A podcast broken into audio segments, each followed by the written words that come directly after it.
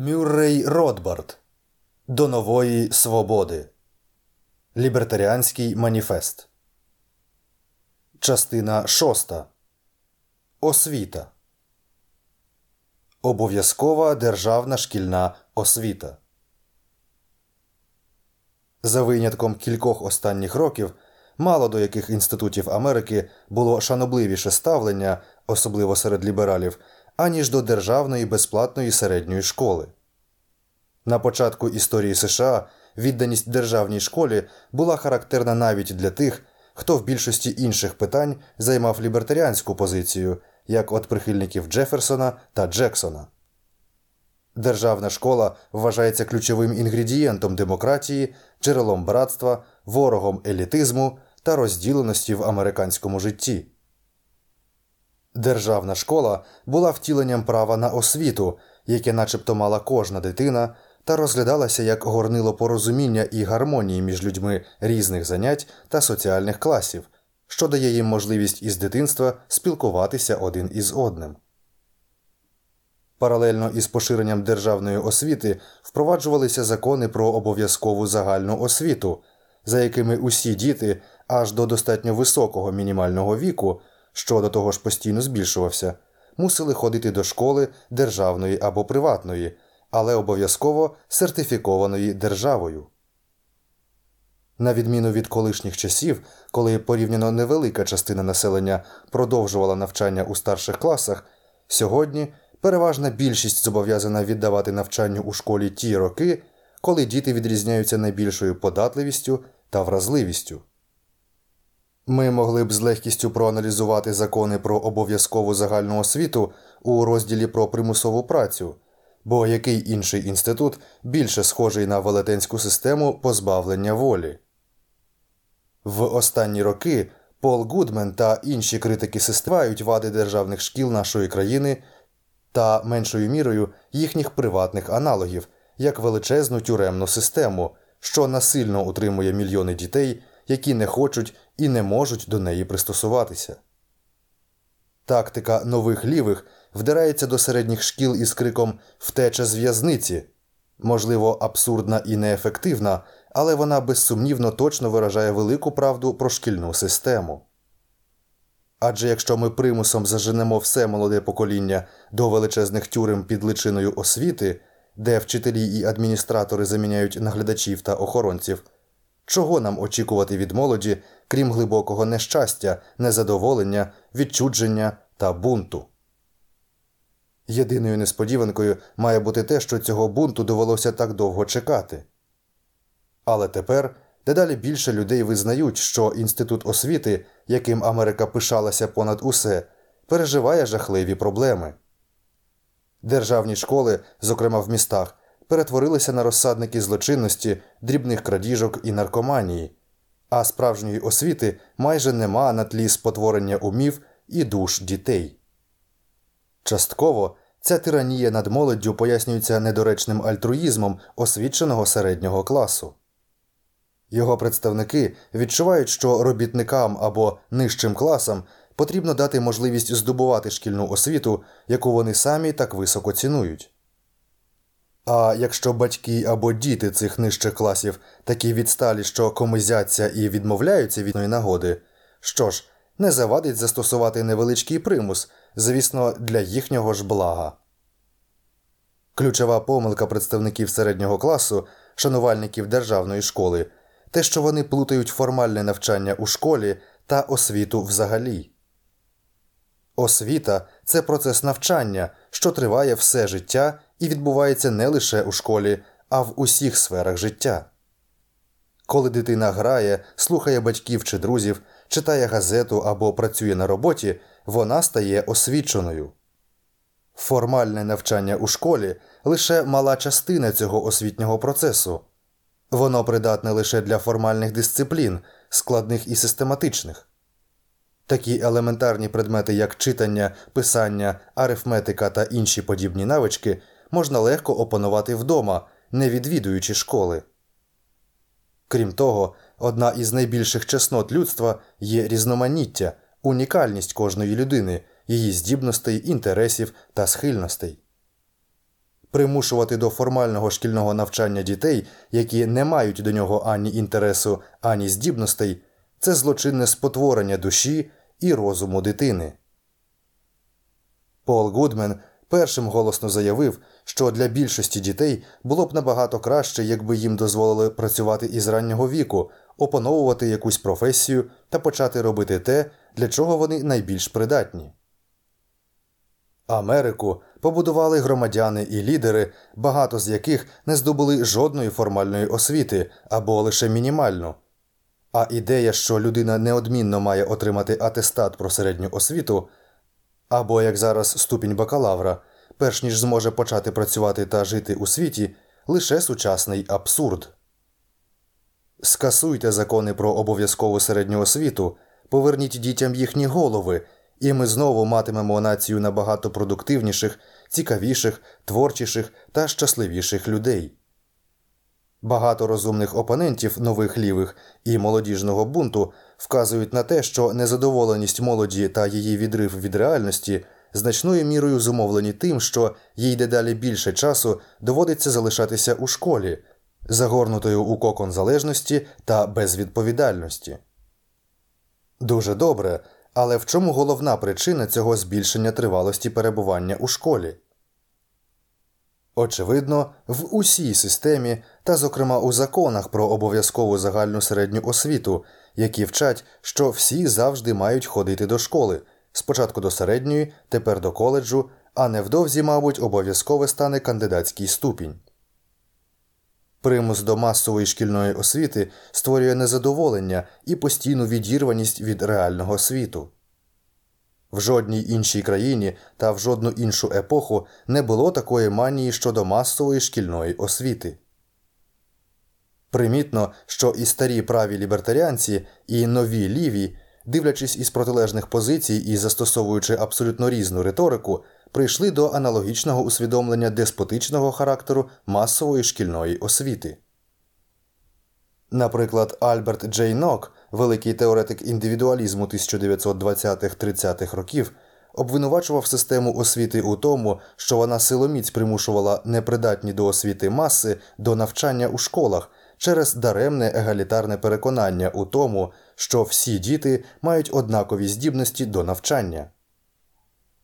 Замість того, щоб дозволити йти до школи тим дітям, що мають потрібну схильність та здібність до навчання, туди заганяють усіх дітей, начебто для їхнього блага, що калічить життя непридатних до школи та не дає вчитися належним чином тим, хто на це здатний.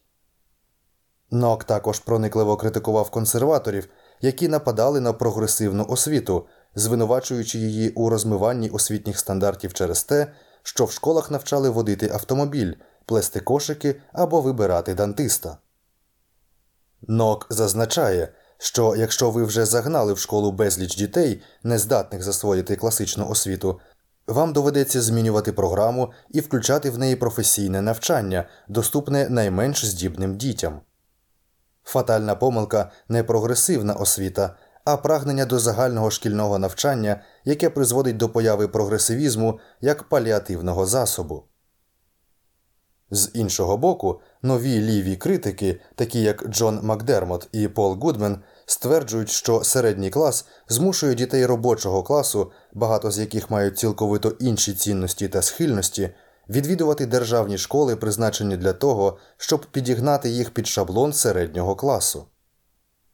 Очевидно, що критика з позиції хоч би якого класу чи ідеалу шкільної освіти вона лунала, суттю залишається тією самою. Величезні маси дітей примусово запроторюють до установи, до якої в них немає ані цікавості, ані прихильності. Дійсно, якщо ми подивимося на історію боротьби за загальну державну шкільну освіту та обов'язкове відвідування школи в нашій країні та де-інде, в основі її ми знайдемо не безглуздий альтруїзм, а свідому схему, щоб змусити людські маси набувати рис потрібних панівній верхівці. Норовисті меншини примушували влитися до складу більшості. Усім громадянам прищеплювалися громадські чесноти, серед яких, зокрема, завжди була покірність державному апаратові.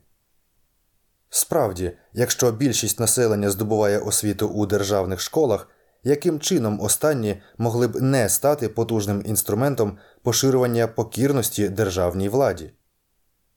Мартін Лютер, провідник першого в сучасному світі руху за обов'язкову державну освіту, сформулював свою позицію у славетному листі правителям Німеччини 1524 року. Шановні правителі, я стверджую, що цивільна влада зобов'язана примусити людей надсилати своїх дітей до школи. Якщо уряд може змусити людей, придатних до військової служби, носити спис і рушницю, будувати бастіони та виконувати інші військові обов'язки під час війни, куди більше право він має змусити людей надсилати дітей до школи. Бо в цьому разі ми ведемо війну із дияволом, мета якого таємно виснажити наші міста та князівства. Отже, для Лютера державні школи мали стати невіддільною частиною війни із дияволом, тобто із католиками, юдеями, язичниками та конкуруючими протестантськими сектами.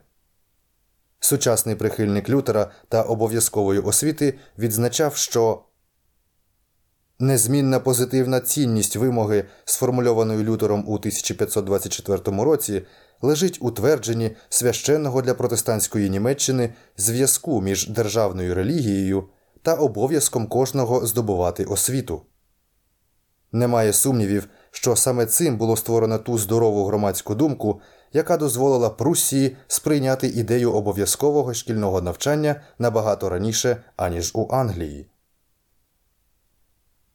Інший засновник протестантизму Жан Кальвін пропагував державну шкільну освіту для мас зі схожих причин. Тому не дивно, що найпершими обов'язкову шкільну освіту в Америці впровадили пуритани-кальвіністи у Масачусетській затоці, які прагнули створити у новому світі абсолютистську кальвіністську теократію. У червні 1642 року, лише через рік після того, як колонія Масачусетської затоки ухвалила свій перший збір законів, у ній була запроваджена перша в англомовному світі система обов'язкової освіти.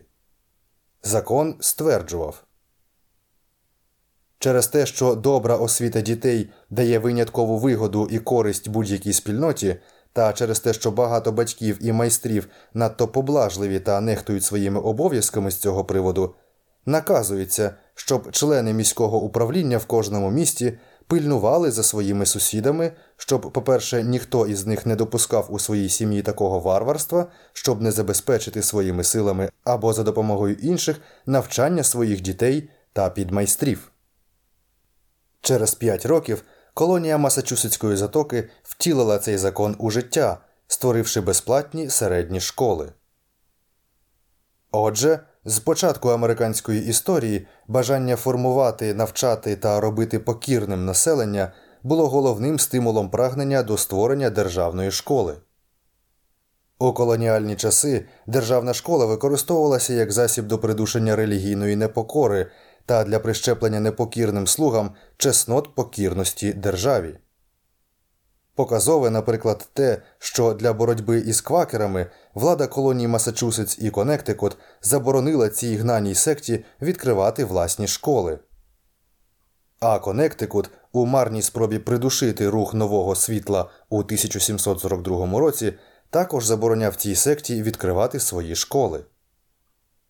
Інакше вважали правителі колонії, члени руху можуть навчати молодь нездорових ідей і звичаїв та створювати такий безлад, що може призвести до згубних наслідків для громадського спокою та добробуту цієї колонії. Навряд чи збіг те, що єдина дійсно вільна колонія Нової Англії Роуд Айленд була також єдина в регіоні, де не було державних шкіл. Аргументи за обов'язкову державну шкільну освіту після здобуття незалежності колоніями не відрізнялися за суттю. Наприклад, Арчібальд Мерфі, батько системи державних шкіл Північної Кароліни, закликав до їх створення так у них будуть навчатися всі діти. У цих школах їм прищеплюватимуть моральні і релігійні заповіді, формуватимуть навички субординації та покірності. Їхні батьки не знають, як навчати дітей. Держава, турботливо піклуючись про їхній добробут, повинна взяти на себе відповідальність за цих дітей і відправити їх до школи, де їхній розум може здобути освіту, а серце зможе навчитися чеснотам. Обов'язкові державні школи найчастіше використовувалися для пригнічення та послаблення національних етнічних і мовних меншин або колонізованих народів, щоб примусити їх відмовитися від власної мови і культури на користь мови і культури панівних груп. Англійці в Ірландії та Квебеку і інші народи Центральної та Східної Європи і Азії усі примусом заганяли національні меншини у державні школи, якими керували їхні хазяї. Одним із найпотужніших стимулів до непокори та бунту для цих пригнічених народів було бажання врятувати свою мову та культурну спадщину від зброї державних шкіл, яку використовували їхні гнобителі. Ліберальний економіст Людвік фон Мізес пише, що в багатомовних країнах прихильність до політики обов'язкової освіти абсолютно несумісна із зусиллями щодо зміцнення міцного миру. Критично важливим є питання про вибір мови викладання. Той чи інший вибір із роками визначить національність усієї території. Школа може зробити дітей чужими тій національності, до якої належать їхні батьки, і можна використовувати як інструмент придушення національної самосвідомості. Той, хто контролює школи, може завдати шкоди іншим національностям та принести вигоду своїй власній. Крім того, указує Мізес, примус як невіддільна частина влади однієї національності не дає розв'язати цю проблему, дозволивши усім батькам надсилати дітей до шкіл, де навчають їхньою національною мовою. Часто людина не може відкрито заявити про свою національну належність через побоювання втратити джерело засобів для існування. В умовах системи інтервенціонізму це може вартувати їй втрати клієнтів, які належать до інших національностей, або роботи в підприємця іншої національності. Якщо залишити батькам можливість вибору школи для своїх дітей, це піддасть їх усім можливим формам політичного тиску. В усіх регіонах зі змішаним національним складом населення школа найважливіший предмет політичних прагнень. Вона не може позбутися своєї політичної природи, поки залишається державною установою, обов'язковою для відвідування. Фактично існує лише одне рішення держава, уряд, закони в жодному разі не повинні торкатися шкіл або освіти. Державне фінансування не має використовуватися для таких цілей. Виховання і навчання молоді слід повністю залишити батькам і приватним організаціям та установам. Насправді, одним із головних мотивів численних реформаторів середини 19 століття в Америці, які заснували сучасну систему державних шкіл, було якраз використання школи для формування культурного та мовного життя іммігрантів, які хвилями накочувалися на США, задля того, щоб створити з них, як казав один із головних активістів державної освіти Семюель Льюіс, єдиний народ. Саме бажання англосаксонської більшості приборкати іммігрантів, спрямувати їх у потрібне річище та, зокрема, зруйнувати систему католицьких церковних шкіл стало головним імпульсом освітньої реформи. Нові ліві критики, які розуміють роль сьогоднішніх державних шкіл у спотворенні свідомості дітей із гетто та формуванні її за загальним шаблоном, бачать лише нинішнє втілення ідеї, яку давно плекали батьки системи державних шкіл у США, такі як Горас Ман, Генрі Барнард та Келвін Стоу. Наприклад, саме Ман і Бернард закликали використовувати школи для агітації проти охлократичних ідей прихильників президента Джексона. А Стоу, автор захопливого трактату про прустську систему обов'язкової шкільної освіти, основи якої заклав ще Мартін Лютер, писав про школи у дусі літеранських послань і військових наказів. Якщо турбота про загальну безпеку дає урядові право примусити громадян до виконання військової повинності, коли на країну напали вороги, та сама причина вповноважує уряд зобов'язати громадян забезпечити освіту своїм дітям. Людина має не більше права поставити державу під загрозу, переклавши на неї своїх безграмотних і розпусних дітей, аніж давати притулок шпигунам армії, що вдерлися Україну. Через 40 років Ньютон Бейтман, провідний освітний діяч, казав про право на примусове відчудження приватної власності, яке має держава стосовно розуму, душі і тіла дітей країни. Освіта, стверджував він, не повинна залежати від примх і життєвих обставин окремих людей. Найсміливіша спроба поборників обов'язкової шкільної освіти здобути максимальний контроль над дітьми відбулася у штаті Орегон на початку 1920-х. Влада штату Орегон не хотіла дозволяти існування приватних шкіл навіть із державною ліцензією, і 7 листопада 1922 року ухвалила закон про їхню заборону та обов'язкове навчання усіх дітей у державних школах. Це була кульмінація мрій прихильників обов'язкової освіти. Нарешті всі діти будуть змушені пройти через демократизуючий механізм уніфікованої освіти. На щастя, Верховний суд США визнав цей закон антиконституційним у 1925 році. Верховний суд заявив, що дитина не творіння держави та що закон штату Орегон суперечив фундаментальній теорії свободи, на якій ґрунтується вся влада Сполучених Штатів.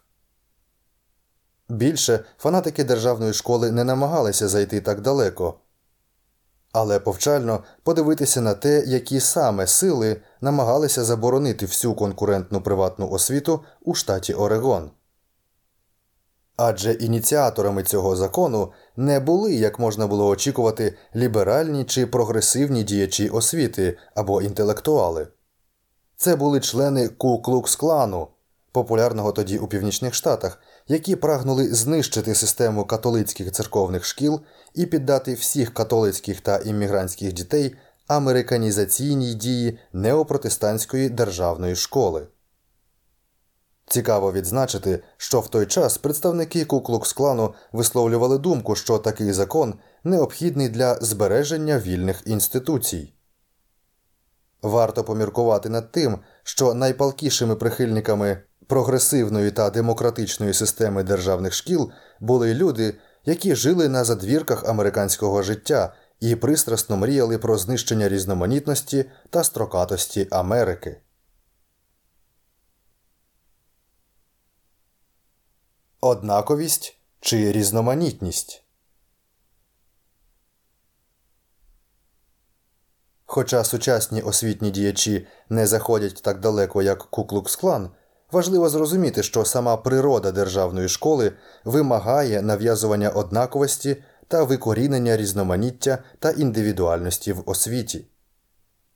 Адже будь-яка урядова бюрократія за своєю природою живе за набором певних правил і деспотично і одноманітно нав'язує ці правила усім. Якби вона цього не робила, якби бюрократ міг вільно ухвалювати рішення залежно від конкретного випадку, його б цілком виправдано звинуватили у тому, що він не ставиться до кожного платника податків і громадянина однаково.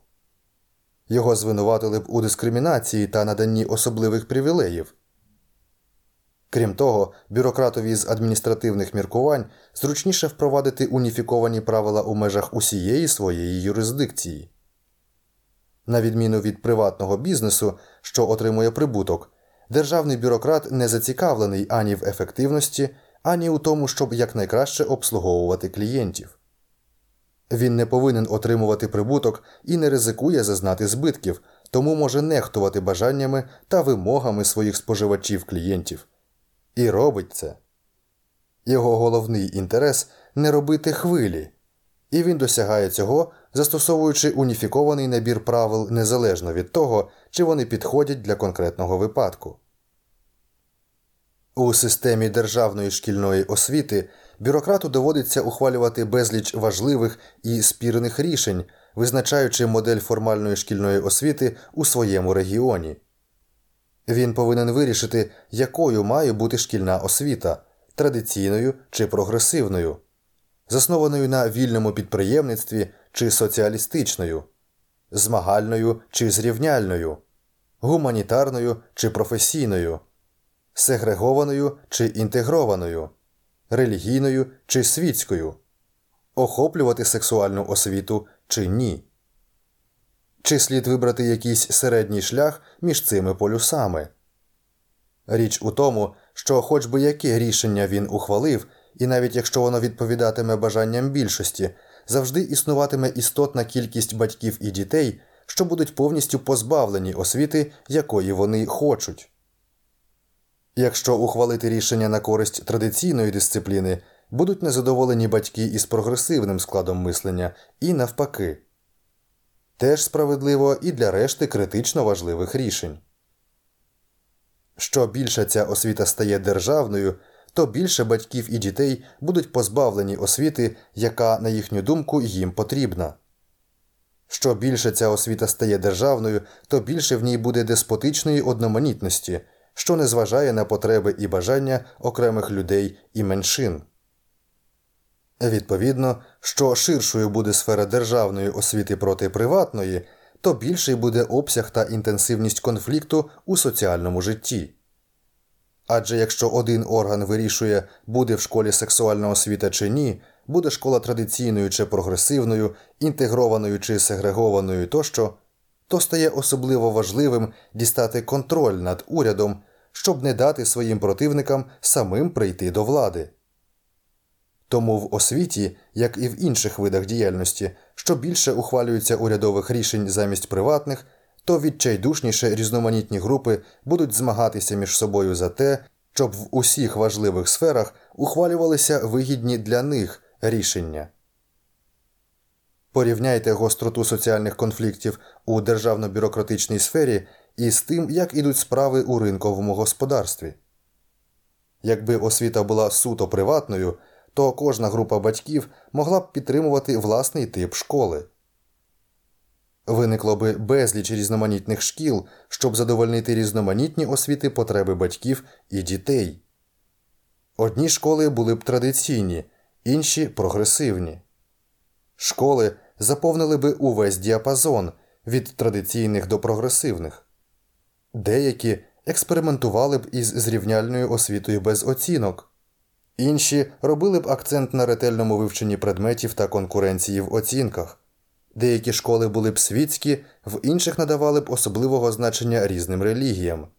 Деякі школи були б лібертаріанські та підкреслювали б важливість вільного підприємництва, інші проповідували б різні типи соціалізму. Розглянемо, наприклад, структуру сучасної галузі журнального та книжного видавництва, не забуваючи, що журнали та книжки самі є надзвичайно важлива форма освіти. Журнальний ринок досить вільний, він відповідає всіляким смакам і вимогам споживачів. Існують загальнонаціональні журнали, в яких відображені різні думки, але також є видання ліберальні, консервативні та всіх відтінків ідеологічного спектру. Є спеціалізовані наукові та міріади журналів, присвячених окремим інтересам і захопленням, на кшталт бриджу, шахів, музичної апаратури тощо. Аналогічну структуру спостерігаємо на вільному книжковому ринку. Тут є книжки із великим накладом, книжки, призначені для спеціалізованих ринків, книжки на будь-який ідеологічний смак.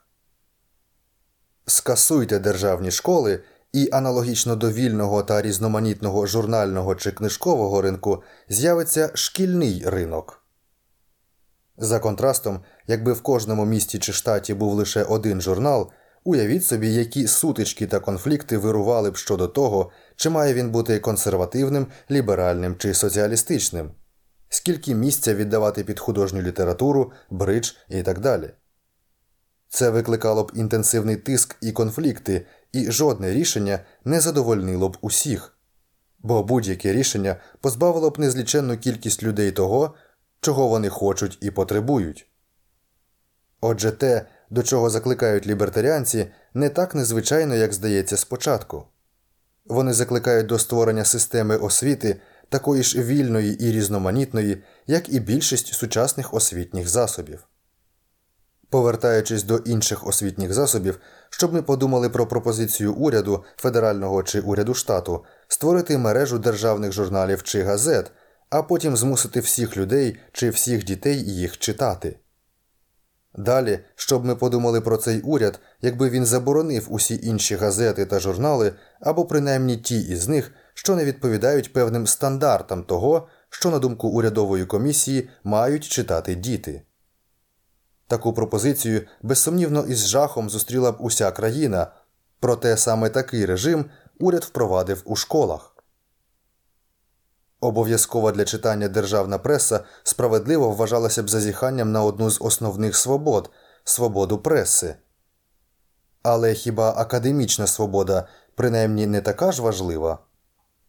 Хіба обидві вони не життєво необхідні для інформування та освіти людей, для вільного дослідження та пошуку істини? Фактично, придушення вільної освіти варто сприймати ще з більшим жахом, ніж придушення вільної преси, бо це безпосередньо зачіпає незрілий та несформований дитячий розум. Цікаво, що принаймні деякі із прихильників державних шкіл також побачили аналогію між шкільною освітою та пресою і застосували свою логіку до останньої. Наприклад, у політиці Бостона 1780-х та 1790-х років помітне місце займала так звана Ессекська хунта група провідних комерсантів та юристів з округу Ессекс у штаті Масачусетс, яка займала різко федералістські позиції. Члени Ессекської хунти прагнули, зокрема, створити велику систему державних шкіл, щоб навчити молодь належної субординації.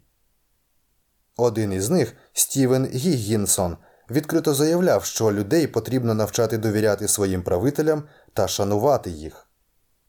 Бувши твердо переконаним, що газети так само освітній засіб, як і формальне шкільне навчання, інший провідний комерсант і теоретик із Ессекса Джонатан Джексон обвинувачував вільну пресу за надмірну підлесливість до своєї аудиторії та закликав до створення державної газети, яка б не залежала від читачів і тому могла прищеплювати громадськості правильні якості.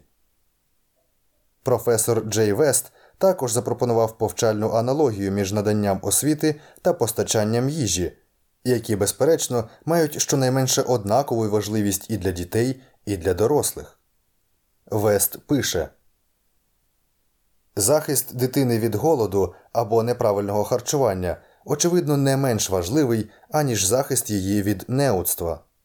Проте важко уявити, що якийсь уряд, прагнучи забезпечити для дітей мінімальні стандарти харчування та одягу, ухвалить закони про обов'язкове та загальне харчування або застосовуватиме заходи, які призведуть до підвищення податків чи тарифів для надання дітям безплатної їжі у місцевих державних їдальнях чи магазинах.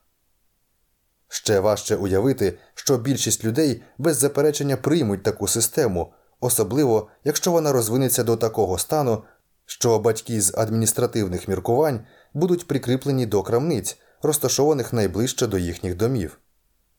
Але, хоч би якими дивними здавалися такі гіпотетичні заходи, застосовані до постачання їжі та одягу, вони типові для державної освіти.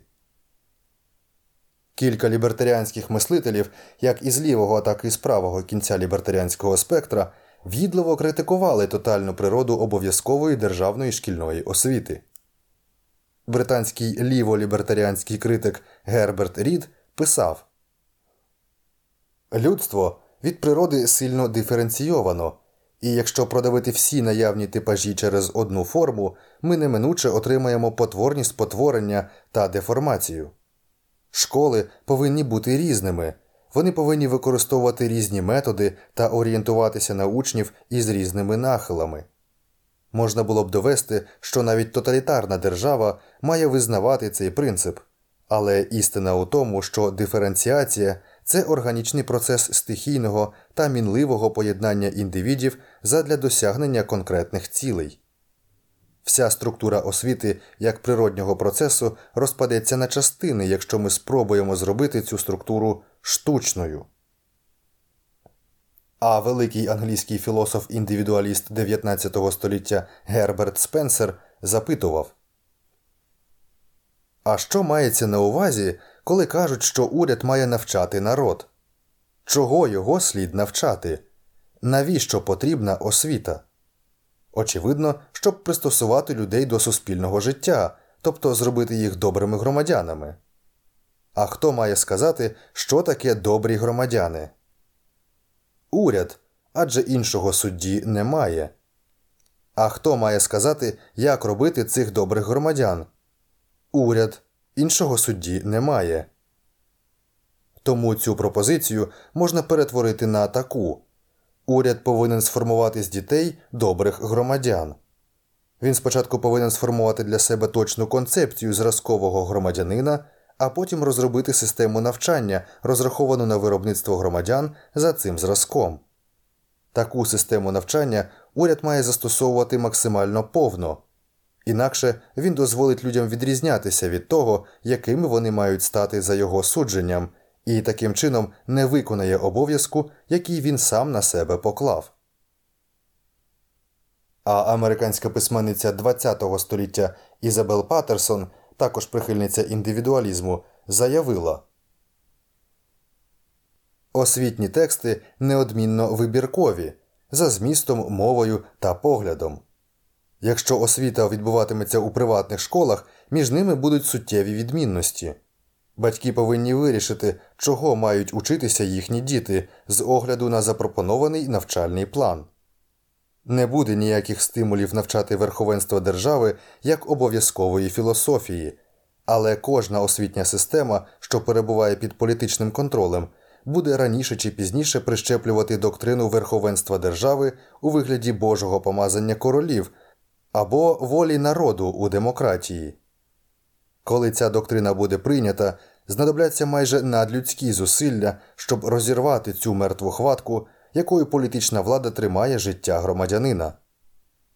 Вона держить у своїх пазурах його тіло, майно та розум від самого дитинства. Скоріше восьминіг відпустить свою жертву, аніж вона. Система обов'язкової державної освіти, що підтримується завдяки податкам, це точна модель тоталітарної держави. Як показав Джей Вест, міркування бюрократичної зручності завжди приводять держави до формування шкільних округів за географічним принципом, розташування в кожному окрузі по одній школі та примушування всіх дітей шкільного віку ходити до шкіл, розташованих найближче до їхніх домівок. Хоча, безсумнівно, більшість дітей ходила б до найближчих шкіл і в умовах вільного ринку приватних шкіл. Поточна система монопольно нав'язує єдину школу для кожного округу і так примусово впроваджує в його межах однаковість. Дітям забороняється відвідувати школу в іншому окрузі з будь-яких причин. Це призводить до примусової географічної однорідності та означає, що характер кожної школи буде цілковито залежати від району, де вона розташована. Тоді неминуче державні школи будуть не лише повністю уніфікованими, а будуть уніфіковані в межах кожного округу, а склад учнів, фінансування кожної школи та якість освіти залежатимуть від доходів, багатства та податкової бази кожного географічного району. Внаслідок цього забезпечені шкільні округи зможуть більше платити вчителям, пропонувати їм кращі умови роботи і діставати освіту вищої якості, аніж у бідних округах. Учителі віддаватимуть перевагу посадам у кращих школах, які стягуватимуть до себе кращих педагогів, залишаючи гірших у районах із нижчим рівнем доходів. Тому робота окружних державних шкіл неминуче приводить до заперечення тієї самої егалітарної цілі, задля якої передусім і створюється система державних шкіл. Крім того, якщо жилі райони сегреговані за расовою ознакою, як це часто трапляється, результатом обов'язкової географічної монополії буде обов'язкова расова сегрегація державних шкіл. Батькам, які віддають перевагу десегрегованому навчанню, доведеться боротися з цією системою географічної монополії. До того ж, як сказав один дотепник, сьогодні все, що не заборонене, обов'язкове. І бюрократи, що керують державними школами, останнім часом схильні замість добровільного розвезення дітей автобусами, яке б розширювало можливості вибору батьками шкіл, до руху у протилежному напрямку обов'язкових автобусів та обов'язкової расової десегрегації шкіл, що часто призводить до перевезення дітей абсурдно далеко від їхніх домів. Знов таки типова для уряду схема або обов'язкова сегрегація, або обов'язкова десегрегація. Добровільний спосіб, тобто дати вирішувати самим батькам, не до вподоби жодній державній бюрократії. Цікаво, що нещодавні виступи за батьківський контроль над державною освітою на місцях інколи називають ультраправими, а інколи ультралівими, хоча лібертаріанська мотивація в обох випадках абсолютно однакова. Наприклад, коли батьки виступали проти обов'язкового перевезення дітей автобусами до віддалених шкіл, освітній істеблішмент засудив цей рух як нетерпимий та ультраправий. Але коли в схожій ситуації чорношкірі батьки у Нью-Йоркському районі Оушен Гіл Браунсвілл вимагали батьківського контролю на місцях над шкільною системою, ці вимоги своєю чергою назвали ультралівими та нігілістичними. Найпримітніше в обох випадках те, що батьки теж не змогли зрозуміти, що ними рухає загальне прагнення поставити школи під свій контроль, і самі таврували протилежну групу за фанатизм та войовничість. Трагічно, що ані білі, ані чорні місцеві групи не зрозуміли, що вони спільно борються проти освітнього істеблішменту проти диктаторського контролю над освітою їхніх дітей з боку освітньої бюрократії, що намагається силою нав'язати їм таку форму шкільної освіти, яка, на її думку, потрібна непокірним масам. Одне з ключових завдань лібертаріанців висвітлення спільної боротьби всіх батьківських груп проти освітньої тиранії держави. Звісно, також слід указати, що батьки ніколи не зможуть позбутися державного панування у сфері освіті, поки вся система державних шкіл не буде зруйнована та шкільна освіта знову не стане вільною. Територіальна природа системи державних шкіл також призвела до примусової сегрегації, пов'язаної із місцем проживання, за доходами та внаслідок цього за расою по всій країні і, зокрема, у передмістях. Загально відомо, що з часів Другої світової війни населення США зростає переважно не у самих містах, а в навколишніх передмістях. Із переселенням молодих сімей у передмістя найбільшим тягарем для місцевих бюджетів стали витрати на державні школи, які мають відповідати відносно високій кількості дітей на душу населення. Ці школи завжди фінансуються із дедалі вищих податків на нерухомість які переважно стягуються із мешканців приміських районів. Тобто, що багатша родина мешкає у передмісті та що дорожчий їхній будинок, то більшим буде її податковий внесок у фінансування місцевої школи. Тому, через те, що тягар шкільних податків неухильно зростає, приміські мешканці відчайдушно намагаються стимулювати приплив заможних сусідів і багатих домів та перешкоджати припливові менш забезпечених громадян. Коротше кажучи, існує така рівноважна ціна будинку, вище від якої податки на нерухомість нової сім'ї в новому будинку перевищуватимуть витрати на освіту їхньої дитини. Сім'ї, які мешкають у будинках дешевших від цього рівня, будуть платити недостатньо податків на нерухомість, щоб фінансувати освіту своїх дітей, і тому підвищуватимуть податковий тягар на наявне населення цього передмістя. Розуміючи це, передмістя зазвичай ухвалюють суворі правила щодо зонування, які забороняють зведення будинків дешевших від мінімального рівня цінності, таким чином блокуючи приплив до них незаможних громадян. Через те, що частка бідних серед чорношкірих набагато вища, аніж серед білих, це фактично також забороняє чорним переїзд до передмість. А що в останні роки спостерігається значне перетікання до приміських районів, також робочих місць і підприємств, це призводить до підвищення безробіття серед чорних, яке тільки зростає із подальшим пришвидшенням перенесення робочих місць у передмістя. Скасування державних шкіл, а тим самим і їхнього фінансування із податків на нерухомість матиме велике значення для усунення обмежень зонування та позбавлення передмість статуса заповідника для білих із вищого середнього класу.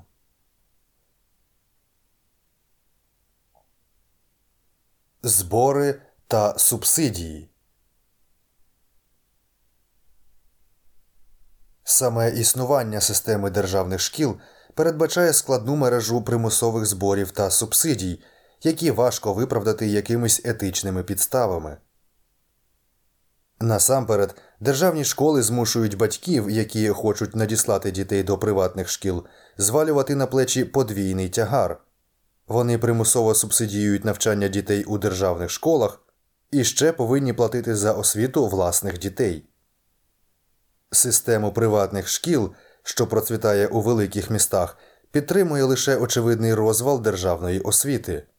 У сфері вищої освіти, де розвал не такий абсолютний, приватні коледжі швидко зникають через конкуренцію з боку державних закладів, що пропонують безплатну освіту та вищі зарплати, фінансовані з податків. Так само через те, що державні школи згідно з Конституцією повинні бути світськими, це означає, що релігійні батьки змушені фінансувати світські державні школи. Хоча відокремлення церкви від держави принцип благородний і складова частина лібертаріанського принципу відокремлення всього від держави, зрозуміло, що примушувати релігійних людей фінансувати нерелігійних за допомогою державного примусу це вже перегинати палицю. Існування державної школи також означає, що неодружені та бездітні пари змушені субсидіювати сім'ї із дітьми. Який етичний принцип це виправдовує? І тепер, коли зростання населення вийшло із моди, агітація ліберальних борців із цим зростанням за систему державних шкіл, яка не лише субсидіює сім'ї з дітьми, а ще і робить це пропорційно кількості дітей у них, виглядає аномально. Нам не потрібно повністю поділяти всю нинішню істерику щодо боротьби зі зростанням населення, щоб поставити під сумнів мудрість навмисного субсидіювання урядом збільшення кількості дітей у сім'ях. Це також означає, що бідні одинокі люди та бідні бездітні пари змушені субсидіювати багаті сім'ї із дітьми. Чи є в цьому бодай якийсь етичний сенс? В останні роки прихильники державних шкіл поширюють доктрину, що кожна дитина має право на освіту, і тому платників податків потрібно примусити надати їй таке право. Але ця концепція абсолютно неправильно тлумачить концепцію права. Право із філософського погляду має бути чимось укоріненим у природі людини і реальності, чимось таким, що можна зберігати і підтримувати у будь-який час і в будь-якому віці. Право власності на себе, право на захист свого життя і майна очевидно, саме таке право. Воно стосується як печерних неандертальців, так і мешканців сучасної Калькутти чи Сполучених Штатів Америки. Таке право не залежить від часу або місця, але право на роботу чи на трьохразове харчування чи на 12-річну шкільну освіту не може бути гарантоване так само. Можливо, такі права просто не можуть існувати, як це і було у часи неандертальців чи є у сучасній Калькутті. Якщо право може бути реалізоване лише в умовах сучасного індустріального світу, то воно зовсім не природнє право людини. Крім того, лібертаріанське право власності людини на саму себе не вимагає примушувати частину людей надавати таке право іншій частині. Кожна людина може користуватися правом власності на саму себе без потреби примушувати когось до чогось. Але право на шкільну освіту можна забезпечити лише у тому разі, якщо примусити до його забезпечення інших людей. Право на шкільну освіту, на робоче місце, на трьохразове харчування і так далі не частина людської природи, але вимагає для свого здійснення існування групи експлуатованих людей, яких примушують забезпечувати таке право. Крім того, усю концепцію права на освіту завжди слід сприймати у контексті того, що формальна шкільна освіта лише невелика частка освіти, яку людина здобуває за все життя. Якщо кожна дитина дійсно має право на освіту, то чому б тоді не існувати право на читання газет і журналів? І чому б урядові не обкласти всіх податками, щоб забезпечити безплатні державні журнали для всіх охочих? Професор економіки Чикагського університету Мілтон Фрідман виконав важливу роботу, відокремивши грошові суми від інших аспектів державних субсидій в освіті та інших галузях. Хоча Фрідман, на жаль, поділяє думку, що шкільну освіту кожної дитини повинні фінансувати платники податків, він указує на те, що це не може бути аргументом на користь державних шкіл. Платники податків цілком можуть субсидіювати освіту кожної дитини, взагалі не створюючи ніяких державних шкіл. Фрідман розробив знаменитий тепер ваучерний план, згідно якого уряд має видавати кожному громадянинові, що має дітей, ваучер на оплату частини витрат на навчання кожної дитини у будь-якій школі на вибір батьків. Цей ваучерний план продовжив би фінансування освіти кожної дитини коштом платників податків, але дозволив би позбутися громісткої, монополістичної, неефективної диктаторської бюрократії у сфері державних шкіл. Тоді батьки зможуть віддати дитину до будь-якої приватної школи на своє бажання, а діапазон вибору для всіх дітей і батьків буде максимальний. Дитина зможе відвідувати школу будь-якого типу прогресивну чи традиційну, релігійну чи світську, капіталістичну чи соціалістичну на вибір своїх батьків. Тоді ця грошова субсидія буде повністю відокремлена від фактичного надання урядом шкільної освіти через систему державних шкіл. Хоча план Фрідмена набагато кращий від наявної системи, бо дозволяє ширший вибір для батьків і робить можливим скасування системи державних шкіл, лібертаріанець знайде багато серйозних проблем, які він залишає. По-перше, залишається в силі аморальність примусового субсидіювання шкільної освіти. По-друге, повноваження субсидіювати неминуче тягнуть за собою повноваження регулювати та контролювати. Уряд не буде роздавати ваучери для будь-яких шкіл. Очевидно, що уряд буде оплачувати ваучери лише для приватних шкіл, що сертифіковані державою, як підхожі та правильні. Це означає ретельний контроль уряду над приватними школами, контроль навчальних планів, методів, форм фінансування тощо.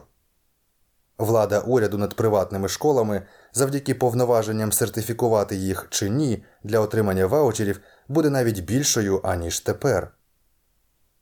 Після спроби заборони приватних шкіл в Орегоні прихильники державної освіти вже не заходять так далеко, але для цих шкіл залишається багато нормативних обмежень. Наприклад, кожен штат вимагає, щоб усі діти навчалися у сертифікованих владою штату школах, що знову таки змушує всі школи дотримуватися шаблонного навчального плану, що потрібен урядові. Щоб приватна школа отримала сертифікат, вона має дотримуватися численних безглуздих нормативних вимог, які дорого обходяться, а вчителі часто змушені проходити безцільні освітні курси, щоб їх визнали достатньо кваліфікованими для викладання. Багато добрих приватних шкіл сьогодні працюють фактично незаконно, бо відмовляються виконувати часто сміховинні урядові вимоги. Можливо, найбільша несправедливість те, що у більшості штатів батькам забороняють самим навчати своїх дітей, бо штат не вважає їх належною школою. Є дуже багато батьків, більш ніж кваліфікованих, щоб самим навчати своїх дітей, особливо елементарних предметів. Крім того, вони кваліфікованіші, ніж будь-які сторонні особи, щоб судити про вміння своєї дитини та потрібний для неї темп навчання і добирати освіту відповідно до її потреб та здібностей. Жодна формальна школа з її уніфікованими класами не зможе надати такої послуги. Безплатні школи, як сучасні державні, так і майбутні ваучерні, звісно, насправді не безплатні. Хтось, тобто платники податків, повинні оплачувати ці освітні послуги. А що послуга відірвана від оплати, існує тенденція до надлишку дітей у школах. Той самий результат дають закони про обов'язкову шкільну освіту та незацікавленості дітей в освітніх послугах, за які їхні родини не мають платити. Внаслідок цього багато дітей, нездатних учитися в школі або незацікавлених у цьому, яким краще було б залишатися вдома чи піти працювати, примушують ходити до школи та залишатися в ній набагато довше, аніж варто. Ця манія до масової шкільної освіти призвела до появи мас незадоволених і позбавлених волі дітей, а також до загальної думки про те, що всі повинні закінчити повну середню школу або навіть коледж, щоб бути достойними працевлаштування. Цей тиск підсилюється істеричною пропагандою проти відсіву у медіа. Частково в цьому винний бізнес, бо роботодавці цілком задоволені, що їхня робоча сила дістає примусове навчання не коштом роботодавця чи на робочому місці, а за гроші нещасних платників податків. Якою мірою розквіт масової державної шкільної освіти зумовлений перекладанням роботодавцями витрат на навчання своїх робітників на всіх платників податків? Можна очікувати, що таке навчання, яке нічого не коштує роботодавцям, буде надто дороге, неефективне та довге. Насправді з'являється дедалі більше доказів, що велика частина сучасної шкільної освіти не потрібна для продуктивного працевлаштування.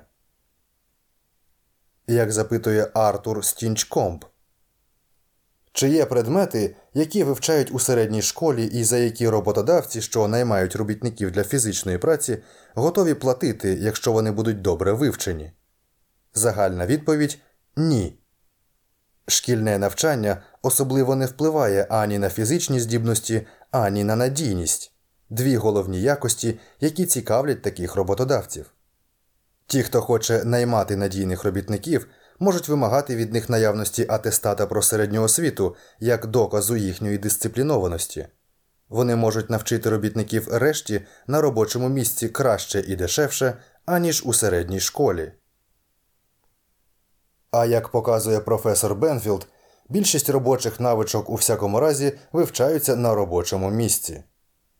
Відносно нікчемність системи державних шкіл для підготування робітників фізичної праці демонструє захоплива робота приватної освітньої служби MIND, якою тепер керує компанія Corn Products Refining Company із Грінвічу, штат Коннектикут. Служба MIND навмисно добирала школярів, виключених із середньої школи, які не мали навичок фізичної праці. Всього за кілька тижнів за допомогою інтенсивного навчання із застосуванням навчальних машин їх навчили базових трудових навичок і друку на машинці і влаштували на офісну роботу. Десять років державної шкільної освіти дали цим молодим людям менше, аніж кілька тижнів приватного функціонально орієнтованого навчання. Якщо дозволити молоді кидати цю примусову залежність і ставати незалежними та самостійними, це може привести тільки до надзвичайних наслідків як для неї самої, так і для решти суспільства. Існує значна кількість доказів, що пов'язують закони про обов'язкову шкільну освіту зі зростанням проблеми підліткової злочинності, особливо серед розчарованих дітей старшого шкільного віку. Стінчкомп виявив, що бунтарська та делінквентна поведінка здебільшого це реакція на саму школу.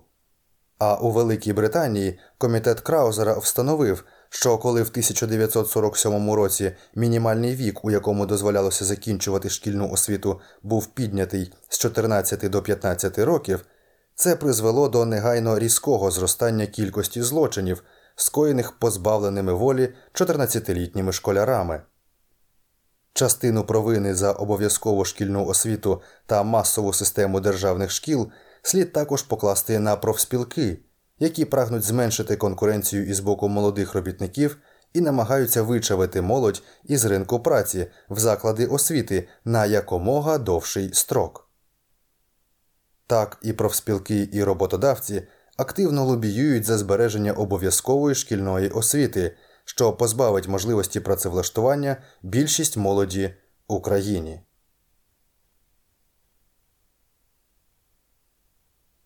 Вища освіта.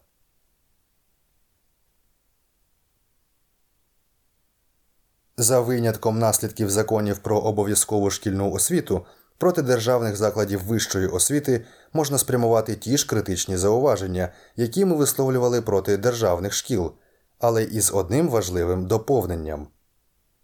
З'являється дедалі більше доказів того, що, зокрема в галузі державної вищої освіти, примусове субсидіювання переважно змушує бідніших громадян оплачувати освіту багатших. Для цього існує три головні причини структура шкільних податків не особливо прогресивна, тобто багаті громадяни не обкладаються пропорційно вищим податком. Діти, які вступають до коледжу, зазвичай мають багатших батьків, ніж решта. Внаслідок вступу вони отримують вищий заробіток за все життя, аніж ті, хто до коледжів не вступає. Отже, система державних коледжів перерозподіляє прибуток від бідних до багатих. Як це можна виправдати із етичного боку?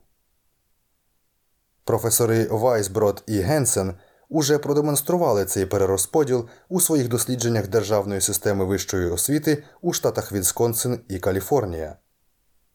Зокрема, вони виявили, що середній сімейний дохід мешканців Вісконсину, діти яких не навчалися у державних університетах Вісконсину, у 1964-65 роках становив 6500 доларів, тоді як середній дохід тих сімей, чиї діти вчилися у Вісконсинському університеті, був 9700 доларів.